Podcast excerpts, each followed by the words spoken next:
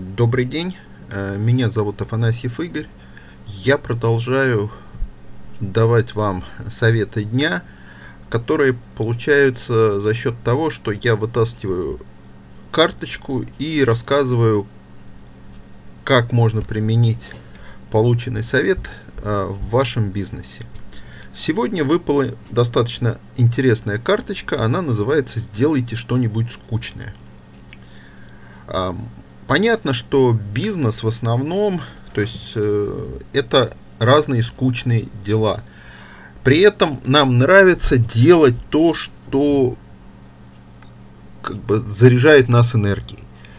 То, что заряжает энергией наших клиентов, то есть вот движуха какая-то получается, что у нас все интересно, у нас все сверкает, так сказать, у нас все горит, и при этом вот на самом деле появляется такой совет: сделайте что-то скучное. На самом деле бизнес на 90, наверное, 95% состоит из очень скучных дел. И именно эти дела дают наибольший эффект для развития вашего бизнеса.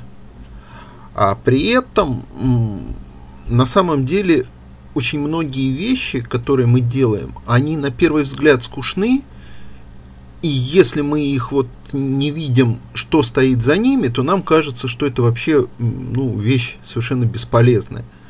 Я вот сейчас читаю биографию Ленина, совершенно такую новую какую-то интерпретацию, и там есть рассказ о книге «Развитие капитализма в России». В свое время, конечно, когда я учился в университете, нам давали эту книгу на то, чтобы мы ее проработали. Я ее даже читал.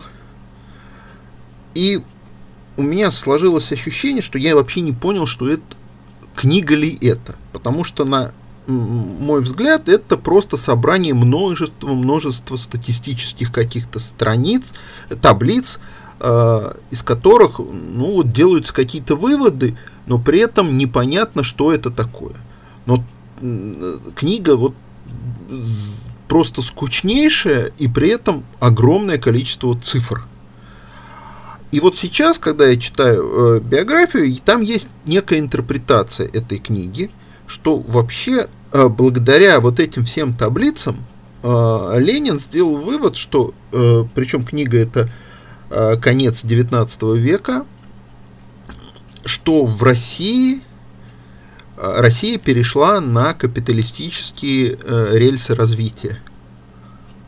А казалось бы, простой такой вот вывод, но этот вывод позволил вообще Ленину в дальнейшем разбить всех своих оппонентов, которые читали Маркса и говорили, что в России невозможна ни революция, ни какие-то изменения, потому что в России нет капитализма. И в качестве аргумента у них была ссылка на Маркса. Но Ленин, благодаря вот своим огромной работе по анализу статистики, сделал вывод, что в России появился капитализм. И отсюда следует вывод, что раз в России появился капитализм, значит, Россия готова к своим социальным изменениям. И через четверть века эти изменения произошли. Нельзя, конечно, сказать, что именно эта книга послужила основой изменениям, но без нее вполне вероятно, что этих изменений могло бы и не быть. Это вот я к тому, что вот это вот пример абсолютно скучнейший книги, которая изменила мир. И поэтому, если мы сейчас погрузимся в свой бизнес, то у нас масса таких же скучных дел, которые позволят нам изменить наш бизнес и сделать его очень эффективным.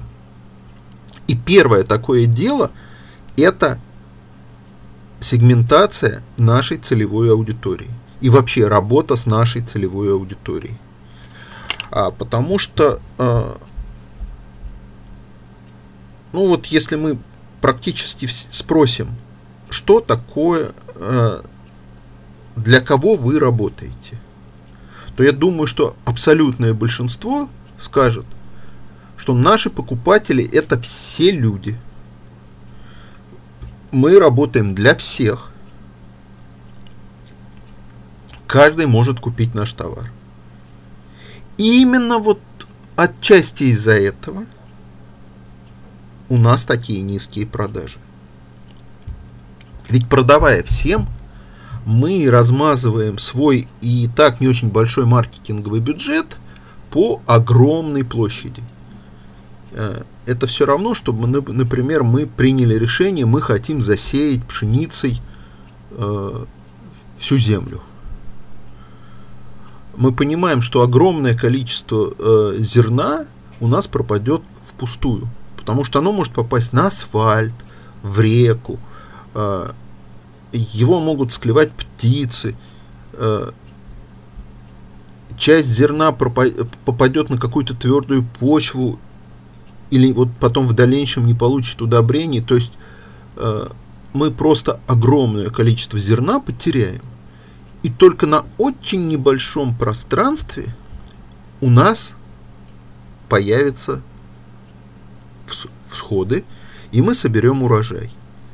И скорее всего этот урожай по сравнению с нашими затратами будет очень маленьким. Потому что мы затратили очень много сил и получили такой результат.